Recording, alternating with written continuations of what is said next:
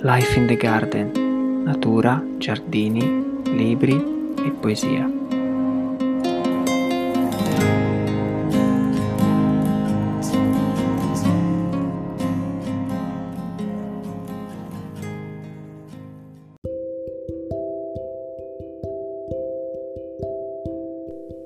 Quando le persone arrivano in vivaio e chiedono vorrei conoscere il dottor Torre? E io rispondo mi dica, rimangono di stucco nel trovarmi a lavorare insieme con gli operai, non se lo aspettano, ma io non sento il bisogno di apparire superiore attraverso uno status, né di imporre ordini. Con questo meccanismo nell'agricoltura in tutti i campi stiamo arrivando a schiavizzare persone che magari valgono più di noi moralmente. Io sono il capo e tu obbedisci. No, questo non mi va, perché ognuno di noi ha qualcosa da dare e da imparare. Non c'è bisogno di essere arrogante. Tratto da Natale Torre I giardini del sole di Gaetano Zoccali.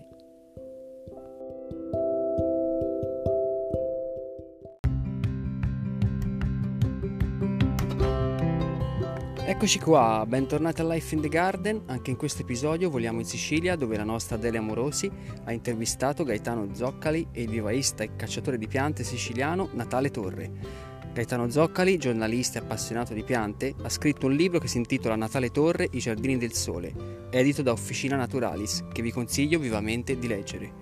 Vi lascio a questo bel viaggio con piante splendide, buon ascolto!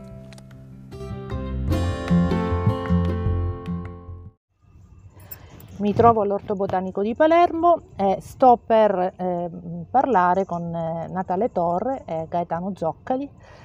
Gaetano Zoccali ha scritto un libro intitolato I giardini del sole che parla della storia di Natale Torre e delle sue piante e del suo approccio al lavoro eh, in serra e nella produzione delle piante tropicali di cui è specialista. Dunque Gaetano, buonasera.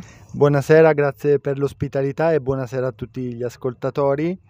E noi siamo davvero contenti di poter essere qui all'Orto Botanico di Palermo insieme con Natale Torre che è il protagonista del libro Natale Torre I giardini del sole perché l'Orto Botanico di Palermo è un laboratorio a cielo aperto che ha fatto scuola nel mondo per la coltivazione delle piante tropicali. E Natale Torre che ha meritato un libro è proprio stato uno dei vivaisti che per primo alla fine degli anni Ottanta ha iniziato a introdurre moltissime specie subtropicali ornamentali e da frutto da acclimatare in Sicilia per la prima volta. Quindi molte delle meraviglie che noi vediamo oggi e che fanno anche del brand Sicilia eh, un brand della bellezza per il suo esotismo è anche merito di Natale. Quindi sono davvero contento di essere riuscito con Natale in questa conversazione perché il libro è impostato come una lunga conversazione fra appassionati di piante.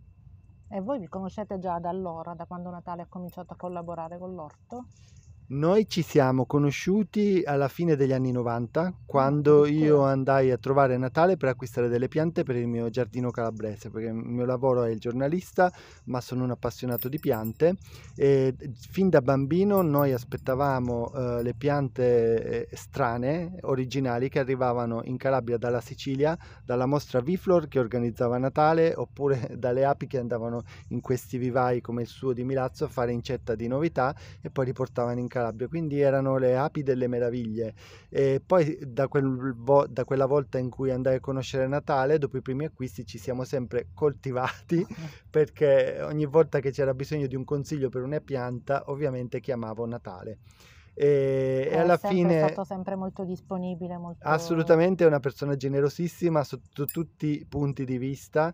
E, ehm, e alla fine nel libro abbiamo eh, fatto questa lunga conversazione ripercorrendo i suoi luoghi del cuore i luoghi della sua formazione. Lui ha girato tutto il mondo e questo lo raccontiamo ma eh, abbiamo mh, sviluppato questa intervista in tre luoghi simbolo che sono il suo vivaio che è un posto delle meraviglie un habitat straordinario dove convivono le piante di tutto il mondo poi il giardino Zirilli che è il luogo della, dove nella sua infanzia lui andava a sbirciare attraverso eh, il confine della rete eh, le piante che venivano coltivate in questo giardino di Milazzo e poi l'orto botanico di Palermo eh, di cui eh, Natale è stato soprannominato real fornitore delle piante perché molte delle sue piante sono proprio qui e quindi noi siamo andati a trovarle e a vedere come crescono le bambine.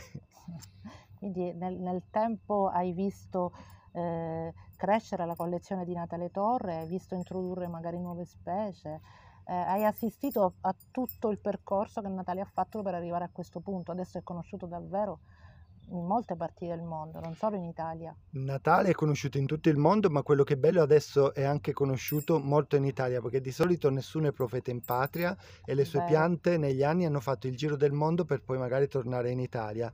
Adesso finalmente il vivaio è anche meta di pellegrinaggio di tantissimi appassionati perché ovviamente gli addetti ai lavori lo conoscevano e non potevano prescindere per fare un giardino particolare dal passare dal suo vivaio. E oggi finalmente è, è molto apprezzato anche dagli appassionati siciliani che lo vanno a cercare, vanno a cercare le piante da lui e, e quello che è straordinario del suo vivaio è che ogni volta che ci torniamo stupisce c'è un senso di meraviglia che abbiamo voluto rendere nel primo capitolo del libro, dove io descrivo tutte queste piante straordinarie eh, alle quali magari eh, non siamo abituati e quindi bisogna per esempio andarsela a cercare una foto su Google per dire ma di che pianta Certo. stanno parlando. Ecco, ma non si poteva parlare di Natale Torre senza descrivere questo suo habitat straordinario dove ci sono le liane dell'Amazzonia insieme a magari arrampicanti eh, asiatici che lui ha trovato nei suoi viaggi in giro per il mondo, ecco, dalla Sri Lanka alla Costa Rica. ehm, alla Nuova Zelanda, da cui ha portato le prime frecce arboree oltre 40 anni fa. Mamma mia, infatti il creatore del podcast, Enrico Della, mi diceva che ha letto questo libro, che gli piace da morire, mi diceva che ha avuto la sensazione che fosse, che descrivesse una fetta di mondo alieno, non conosceva quasi nessuna, lui è toscano, non conosceva quasi nessuna di queste piante e- ed è rimasto eh, basito perché ho, ho dovuto appunto controllare ognuno su magari sul, sul telefonino ehm, tramite Google l'immagine o qualche notizia ed era un po' eh, eh, interdetto perché diceva ma se io volessi cimentarmi eh, nella coltivazione di qualcuna di queste piante, come potrei fare? come app. Eh, ovviamente ehm, non tutte le piante tropicali si possono coltivare dappertutto. Ovviamente noi parliamo in genere di, di piante tropicali, subtropicali, ma forse sarebbe eh, più giusto parlare di piante esotiche. Ecco, il termine esotico è un termine un po' più ampio che ehm, raggruppa una biodiversità maggiore rispetto appunto alle piante tropicali e subtropicali che già eh, come termine indicano un'area piuttosto limitata di eh, possibilità di coltivazioni. Sicuramente eh, le aree dell'Italia meridionale, soprattutto le zone costiere, tirreniche, ioniche, soprattutto ehm, della Sicilia, ma anche della Calabria, della Sardegna, eh, già lo sappiamo per esperienza che si prestano a molte coltivazioni che fino a 40-50 anni fa, È eh, come dicevo prima, erano impensabili. Nessuno eh, poteva mai immaginare che si potesse coltivare il mango, si potesse coltivare l'avocado, per esempio in Sicilia. Oggi invece, come diceva Gaetano prima, è un brand eh, quasi È, eh, è il futuro è, è il nostro futuro, cioè quando si parla di manghi siciliani la gente subito immagina un frutto gustosissimo, saporito, di, di- di ottima qualità, perché come dicevo viene eh, raccolto quasi maturo dall'albero senza poi trascurare anche le caratteristiche pedologiche e climatiche, per esempio l'avocado che viene prodotto nella zona dell'Etna ha delle proprietà uniche al mondo perché i terreni vulcanici conferiscono al prodotto stesso un sapore. unico, appunto eh, ineguagliabile. nel futuro le coltivazioni di agrumi saranno sostituite dalle- dalla coltivazione di avocado e compagni? Ecco, io eh, vorrei tranquillizzare molti dicendo che non sono colture alternative, ma io le definisco colture Integrative. integrative, cioè non devono sostituire gli agrumi. Dove gli agrumi crescono bene è giusto che si continuino a coltivare gli agrumi perché noi dobbiamo stare sul mercato globale eh, portando la qualità, l'eccellenza, non possiamo essere competitivi sulla economia delle produzioni, risparmiando sul prezzo. Io dico che i nostri prodotti devono avere un prezzo che sia remunerativo per chi le, le produce, ma soprattutto che dia soddisfazioni anche eh, al consumatore stesso, perché eh, oggi noi spesso facciamo economia su tante cose, no? trascurando soprattutto la, l'aspetto oh, alimentare. Eh, tutti i prodotti alimentari sono fondamentali eh, per la nostra salute. Quindi se dobbiamo fare economia, magari cerchiamo di farlo su altre cose che sono meno importanti, ma ehm, almeno diciamo sul piano qualitativo, non solo sul piano estetico, cerchiamo di dare il giusto valore al, alle produzioni di alta qualità. E questo in Italia ehm, ancora diciamo è, è recente questa concezione culturale, però all'estero ormai è una realtà. Difatti noi abbiamo facil, facilità a esportare eh, le nostre eccellenze all'estero e in un certo senso ancora siamo agli albori per quanto riguarda invece eh, eh, il piazzamento delle nostre produzioni sul mercato nazionale. Noi per esempio produciamo i manghi, gli avvocati e li mandiamo in Germania, in Francia, in Svizzera dove li pagano eh, adeguatamente per quello che sono e magari abbiamo difficoltà a venderle sul nostro territorio dove magari molti eh, acquirenti piuttosto che badare alla qualità badano al, al prezzo di, di acquisto. Eh, per quanto riguarda invece eh, le altre zone del, del, nostro territorio, possiamo dire che, eh, appunto, considerando specie esotiche, anche quelle che possono resistere a temperature, eh, zone climatiche diverse dal, dalle nostre, come dicevo prima, costiere, litorane del, dell'Italia meridionale, sicuramente ci sono molte di queste piante che si possono spingere anche come possibilità culturali ne, nelle zone che dicevi appunto prima tu. Quindi se c'è qualcuno di Milano che vuole avventurarsi su qualcosa di innovativo, di diverso rispetto appunto alle culture tradizionali, sicuramente ci sono delle potenzialità.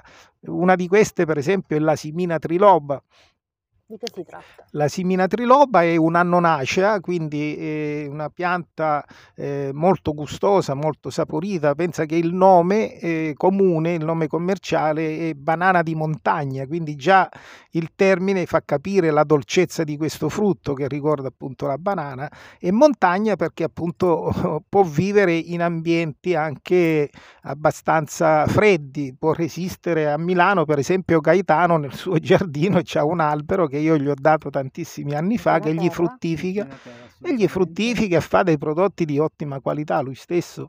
Eh, sono ottime e anche bellissimo da vedere perché ha le foglie larghe e sono giallo-oro in autunno esattamente come quelle del ginkgo biloba ed è un piccolo albero perfetto per la città. Sì, ma non soltanto la simina triloba, ce ne sono tantissime, per esempio anche la guava eh, può resistere in, in, ambienti per esempio della Liguria, dove pur essendo al nord eh, hanno delle condizioni pedoclimatiche molto particolari, per cui riescono a coltivare per esempio alcune cultivar di avocado. Ovviamente non si può generalizzare perché bisogna individuare poi le varietà adatte, le specie naturalmente, eh, e quindi considerare anche diciamo, l'aspetto microclimatico, non solo ecco, quello... Eh, arrivare, per esempio, eh, cosa eh, costereste eh, come cespugli o comunque come piante da mettere vicino a questi, a questi due alberi che avete nominato? Guava e ecco, una pianta che è molto diffusa, anche si sta diffondendo soprattutto negli ultimi tempi, anche nelle zone del nord, è l'H selloviana, che è più eh, facilmente conosciuta come feijoa. È una pianta, una mirtacea, quindi una pianta molto rustica, di una famiglia abbastanza diffusa eh, sia come pianta ornamentale ma anche come eh, pianta diciamo a duplice attitudine. Il mirto per esempio viene utilizzato sappiamo benissimo anche per la produzione del famoso liquore di mirto soprattutto in Sardegna. Ed sappiamo che è una pianta rusticissima una pianta mediterranea eh, facilmente adattabile. Quindi anche la feijoa stessa per esempio si può coltivare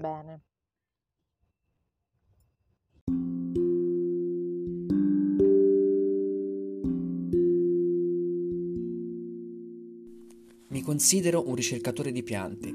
La curiosità e la passione mi hanno sempre spinto a esplorare posti diversi in giro per il mondo, scoprire piante nuove e soprattutto portarle da noi, farle acclimatare e propagarle. Quando ciò mi riesce provo una grande soddisfazione e gioia, che mi piace condividere con gli altri, specie con i colleghi. Il desiderio di conoscere non mi abbandona e una volta che ho sperimentato una pianta, l'ho introdotta e data ad altri vivai, sono già proiettato su nuove osservazioni. Natale Torre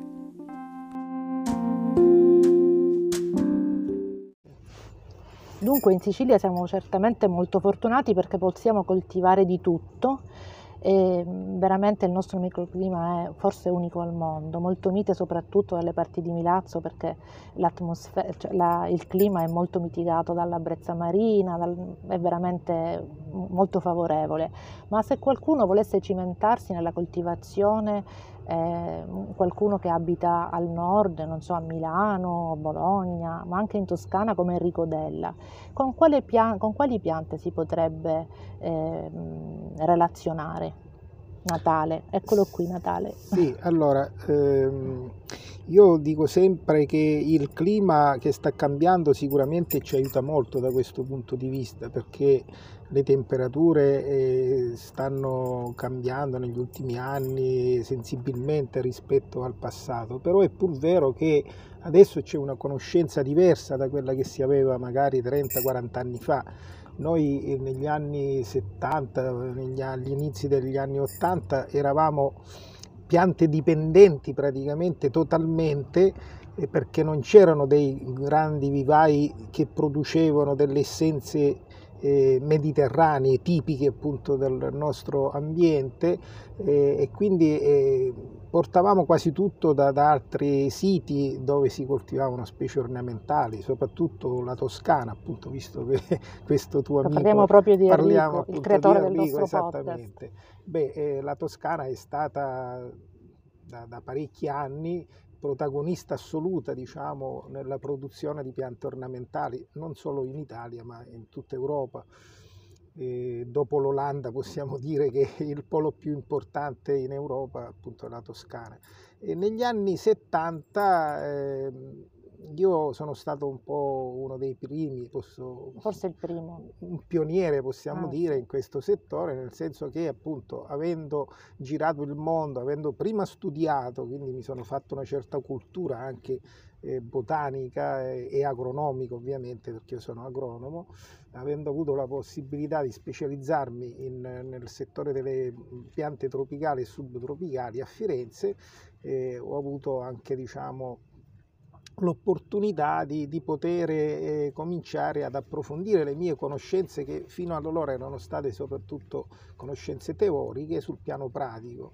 Eh, io provengo da una famiglia di contadini, mio padre era un agricoltore, un piccolo vivaista ma soprattutto produttore di ortaggi però negli anni in cui io appunto frequentavo gli studi la produzione vivaistica del nostro territorio era limitata soltanto alla produzione di piante di vite. Quando parli no- del nostro territorio parli della Sicilia parlo della o dell'Italia? Sicilia, non parlo della, della Sicilia, Sicilia, ovviamente okay. in generale, ma di Milazzo, del, del comprensorio milazzese o del messinese se vogliamo allargare un po' il il territorio perché eh, Milazzo è stata la culla del vivaismo viticolo. Il vivaismo viticolo è nato praticamente sì. nel nostro comprensorio e fino agli anni 70 è stato protagonista praticamente assoluto del vivaismo viticolo italiano, nazionale. Poi eh, la viticoltura, come sappiamo, è entrata in crisi e quindi anche il vivaismo di conseguenza ne ha subito un, un grosso contraccolpo. E io in quegli anni, quando appunto avevo terminato gli studi, sono rientrato alla base, quindi ho, ho preso le redini dell'azienda di mio padre, lui cominciava già ad essere un po' anziano, quindi avere, mi ha dato carta bianca, mi ha detto Natale adesso eh, vai avanti tu, fai tu quello che ti piace fare. E allora ho cominciato a riflettere su queste potenzialità di coltivare eh, non soltanto specie ornamentali nuove che appunto fino a quel periodo non erano state eh, coltivate su larga scala quantomeno, c'erano sì delle piccole realtà locali dove si producevano a livello diciamo proprio locale delle, delle piante ornamentali, pensiamo alle mimose per esempio, no? che si innestavano, mi ricordo, per approssimazione. E ancora si continua a fare, anche se con tecnologie ovviamente completamente rinnovate e ammodernate, però c'erano delle piccole realtà, soprattutto nella zona di Messina, qui di Milazzo. Oh, e, e, quindi io, diciamo, facendo riferimento a queste realtà locali, eh, mi sono appunto posto questa eh, prospettiva di trasformare o comunque di ampliare queste conoscenze eh, nel, nel settore delle specie ornamentali. Eh, non dimentichiamo che molte piante ornamentali anche hanno una funzione eh, utile eh, anche nell'alimentazione stessa, per esempio molte piante che il nespolo, tanto per fare un esempio, il nespolo del Giappone, che eh, noi pensiamo che sia una pianta nostrana, autoctono, in effetti, in effetti, è una pianta esotica anche quella, anche se per noi ormai è diventata come gli agrumi stessi, no? Pure noi pensiamo che gli agrumi siano delle piante che, che sono esistite da sempre nel nostro territorio, ma non è così. Quindi la conoscenza di, di queste piante esotiche è relativamente recente e, quindi queste piante eh, si prestano a una duplice attitudine, io definirei, quindi non soltanto per la loro bellezza, eh, le fioriture spettacolari, ma anche perché ci danno dei frutti che sono eh, gustosissimi, saporitissimi, eh, ma soprattutto perché eh, essendo um, prodotti eh, a chilometro zero, cioè senza eh, aspettare appunto di, di, raccoglierle troppo anticipatamente ri, rispetto all'epoca di maturazione, eh, consentono poi di avere delle caratteristiche organolettiche eh, di, di, alta qualità, di, di eccellenza potremmo definire. Dunque, in questo, in questo, momento si parla moltissimo di giardini a basso, impiatto, a basso impatto idrico. Come la mettiamo con le tropicali?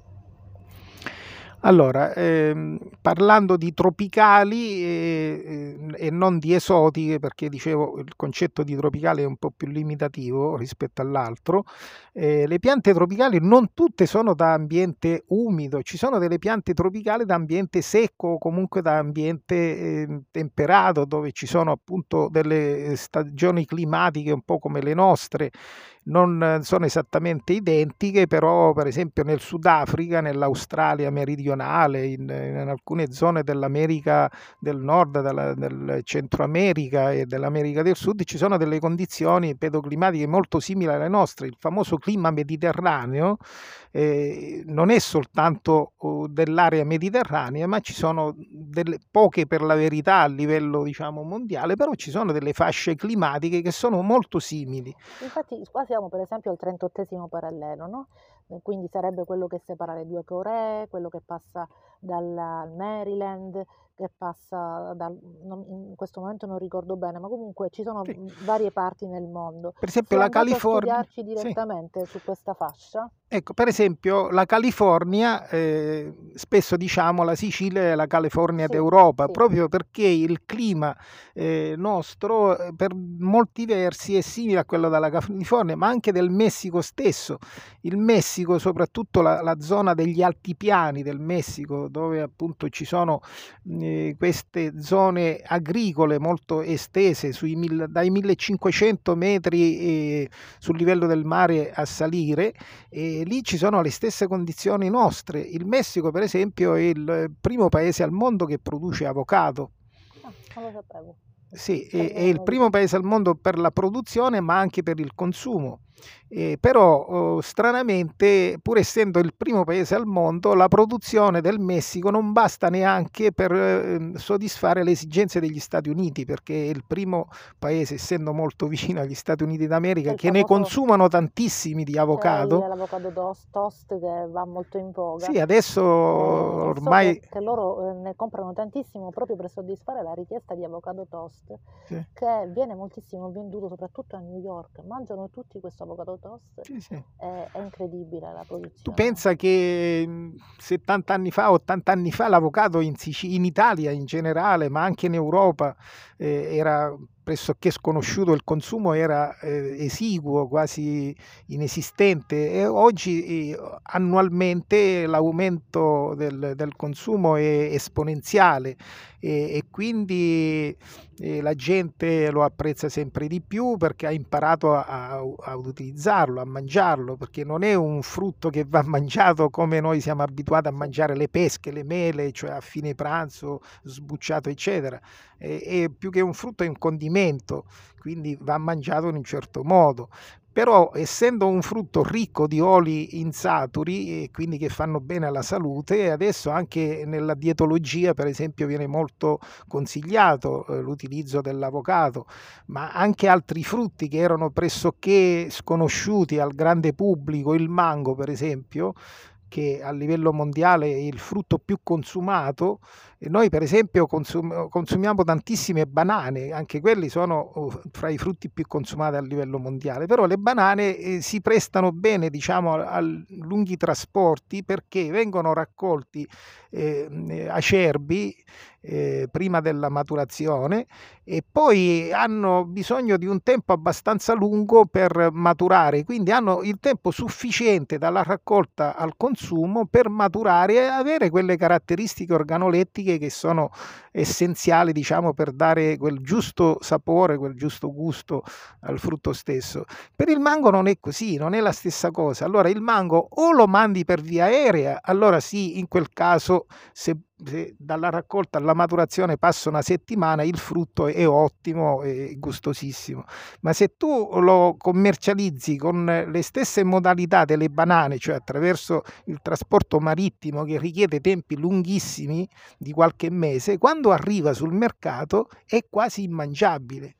E quindi la scoperta appunto del vero sapore del mango maturato sull'albero, appunto quello che dicevo prima a chilometro zero, fa sì che oggi in Europa, sul mercato europeo, c'è una grandissima potenzialità di eh, consumo della, della produzione auto, nostrana, diciamo, ecco, nazionale, meridionale.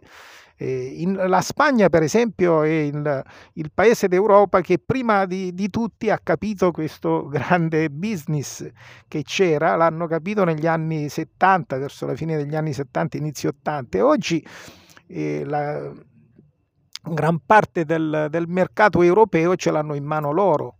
E noi siamo un po' all'inizio, però eh, speriamo bene.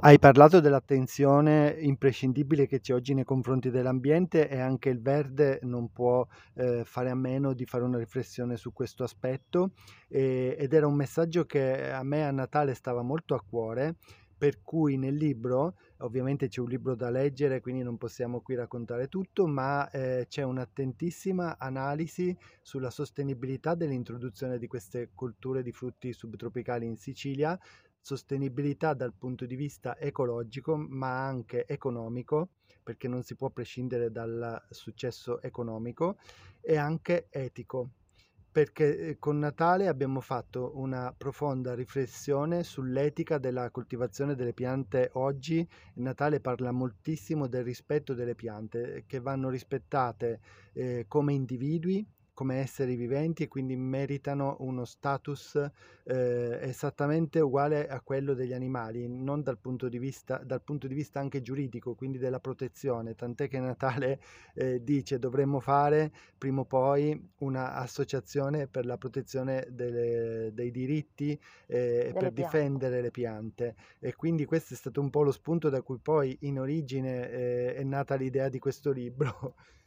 Ma a Natale si sente abbast- rappresentato bene da, da, questo libro? Cosa è venuto fuori eh, alla fine? È contento, eh, soddisfatto? Eh, vorrebbe aggiungere qualcosa a quello che ha scritto Gaetano?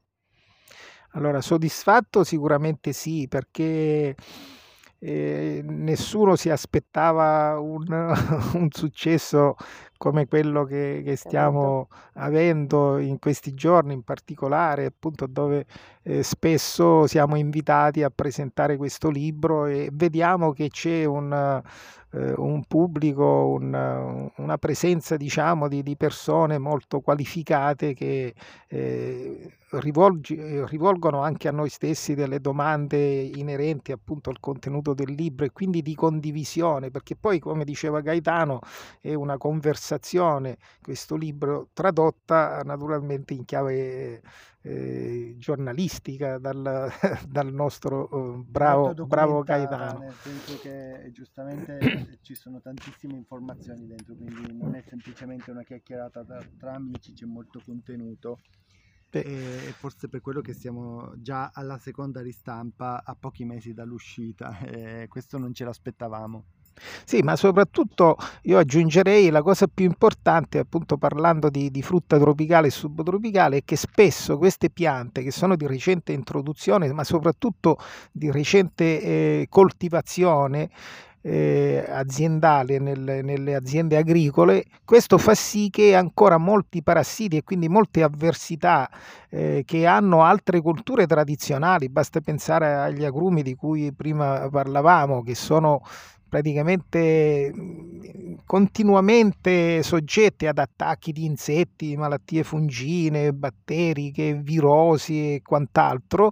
E queste piante esotiche, tra virgolette, ma soprattutto le tropicali di cui parlavamo prima, ancora, dico almeno fino a questo momento perlomeno, non ci danno grossi problemi dal punto di vista delle patologie, quindi delle malattie, per cui eh, l'ecosostenibilità a cui faceva riferimento Gaetano sicuramente un fatto importante perché eh, questo um, eh, si, si, concilia con il ragionamento che facevamo prima sulla qualità, sulla, eh, sulle caratteristiche diciamo, eh, di, di, questi frutti e quindi sulla salute del consumatore poi alla fine. E noi oggi spesso siamo terrorizzati dal comprare tanti tipi di frutta, eh, non voglio fare riferimenti perché altrimenti poi eh, magari possiamo essere considerati dei terroristi, però sicuramente ci sono eh, molti alimenti che sono poco raccomandabili dal punto di vista appunto della, eh,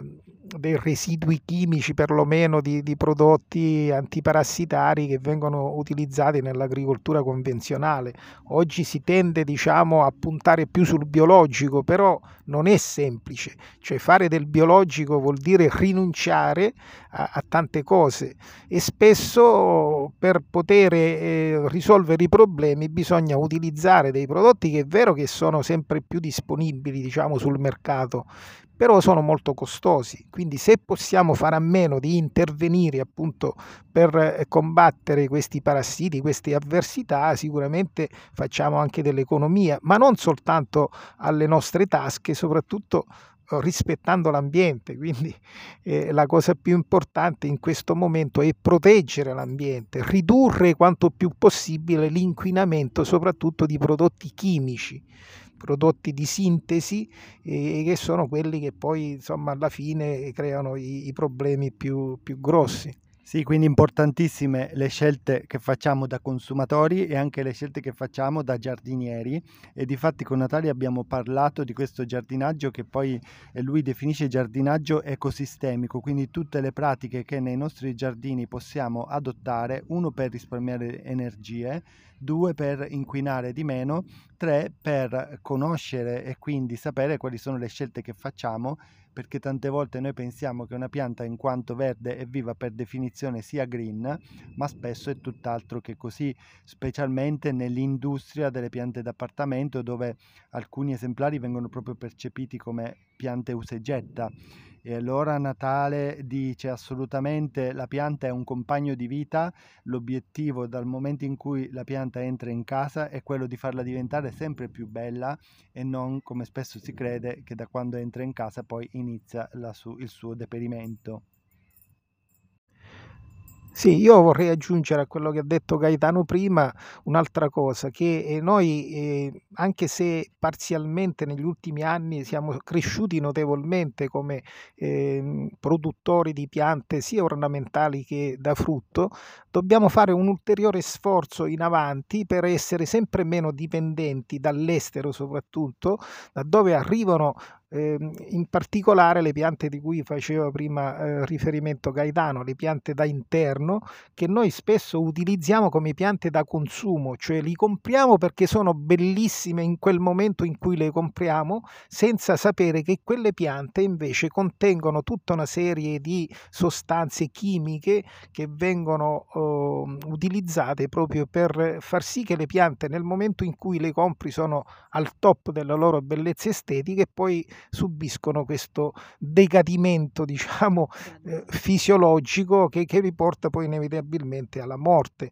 Quindi noi dobbiamo cercare di eh, seguire una strada diversa, ecco in questo caso io direi una strada alternativa, perché ancora siamo in tempo, perché le piante sono, come diceva prima Gaetano, degli esseri viventi, quindi dobbiamo rispettarli, cioè non possiamo pretendere che le piante siano eh, qualcosa diciamo che ci deve appagare soltanto sul, sul, dal punto di vista estetico, sul piano eh, Vivono con noi, vivono con noi, ci dobbiamo affezionare e le dobbiamo amare come amiamo gli animali domestici, dobbiamo fare lo stesso cosa con, con le piante, non dobbiamo soltanto immaginare eh, una pianta eh, da eh, acquisire nel momento in cui tu la, la, vai a prendere nel garden o nel centro commerciale, portarla a casa magari perché è piccola, è leggera, perché eh, è tutta in fiore e dobbiamo invece eh, pensare che questa pianta deve durare nel tempo, quindi non guardare soltanto la bellezza, è come quando vai a, a comprare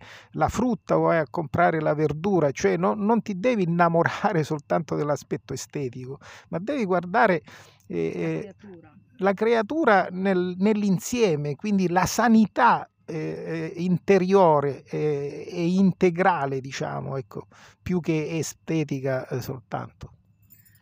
Sì, assolutamente. E, ehm, e, all'ingresso dell'orticola mi ha fermata una signora, mi ha detto signor Zoccali, ho letto il libro Natale Torre, I giardini del sole e le devo dire che questo libro contiene i comandamenti per noi che siamo amanti del verde. Questa cosa mi ha molto stupito e allora eh, se vogliamo raccontare il primo forse di questi comandamenti su cui eh, Natale ha molto riflettuto è eh, coltiviamo prima di tutto il suolo perché le piante non nascono sulla terra ma nascono dalla terra. Quindi questa è la prima cosa che tutti noi possiamo fare per rendere migliore il nostro essere giardinieri eh, perché giardinieri oggi vuol dire non solo coltivare le nostre piante, ma coltivare il pianeta e la salute del pianeta.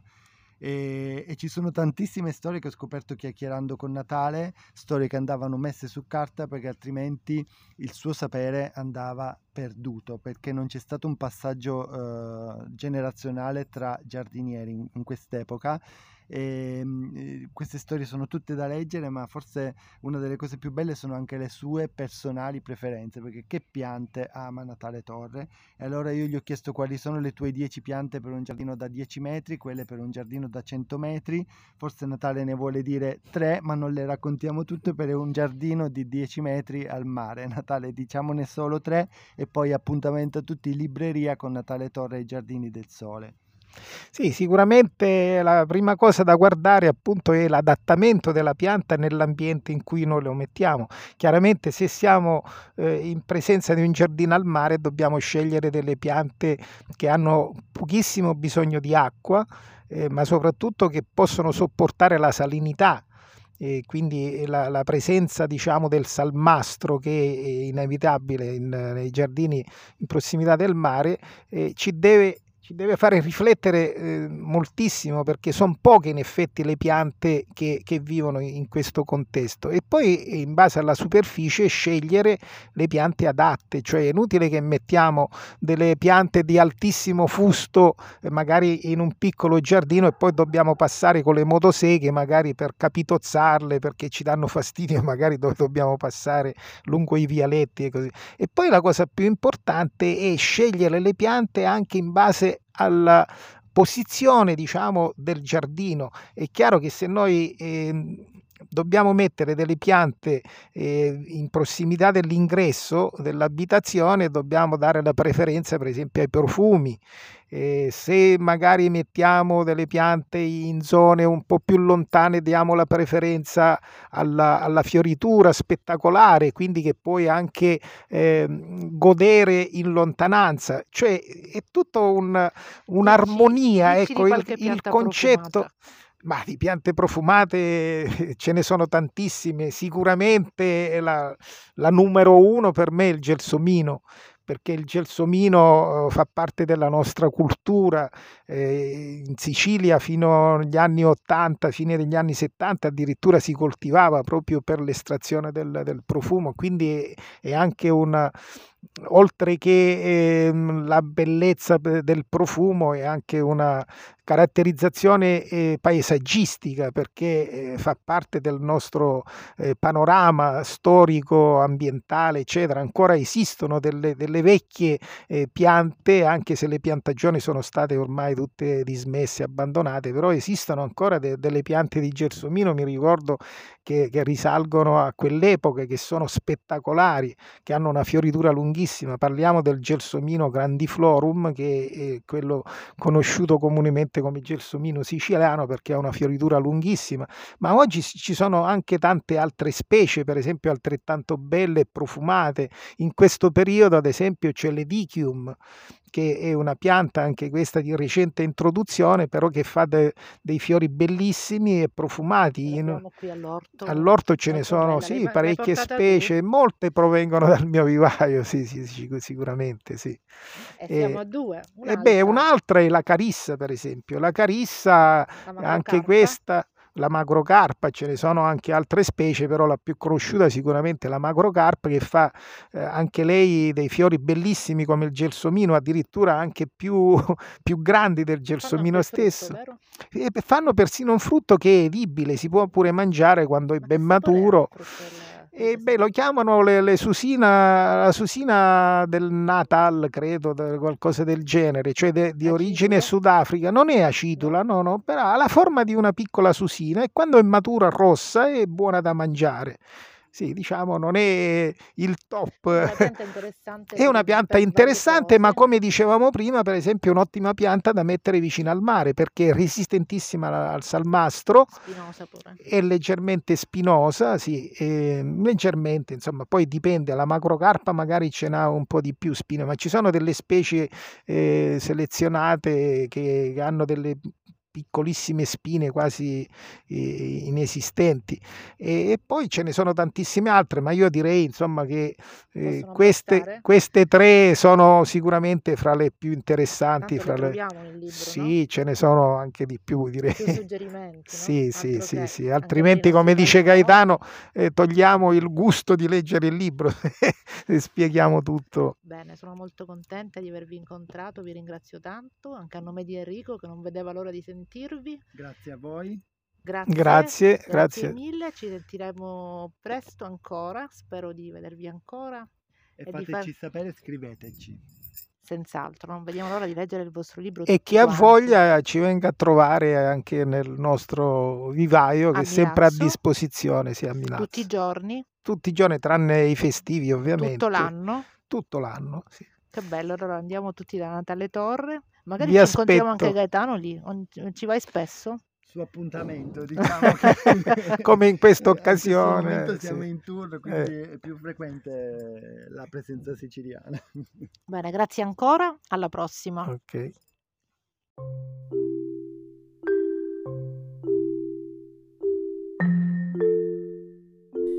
Gli ecologi possono prevedere il futuro senza avere bisogno di sfere di cristallo.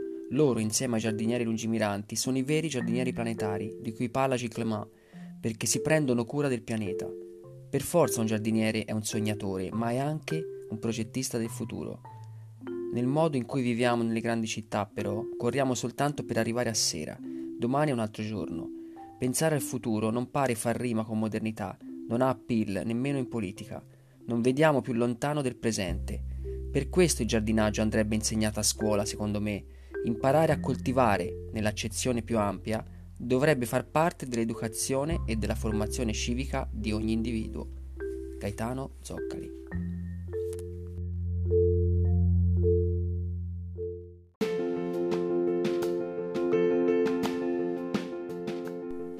Prima di salutarvi vorrei ringraziare ancora Adele Amorosi per questa intervista e Gaetano e Natale per la loro disponibilità. Se l'episodio vi è piaciuto condividetelo pure dove e come volete, vi auguro un buon Natale, vi abbraccio tutti, a presto!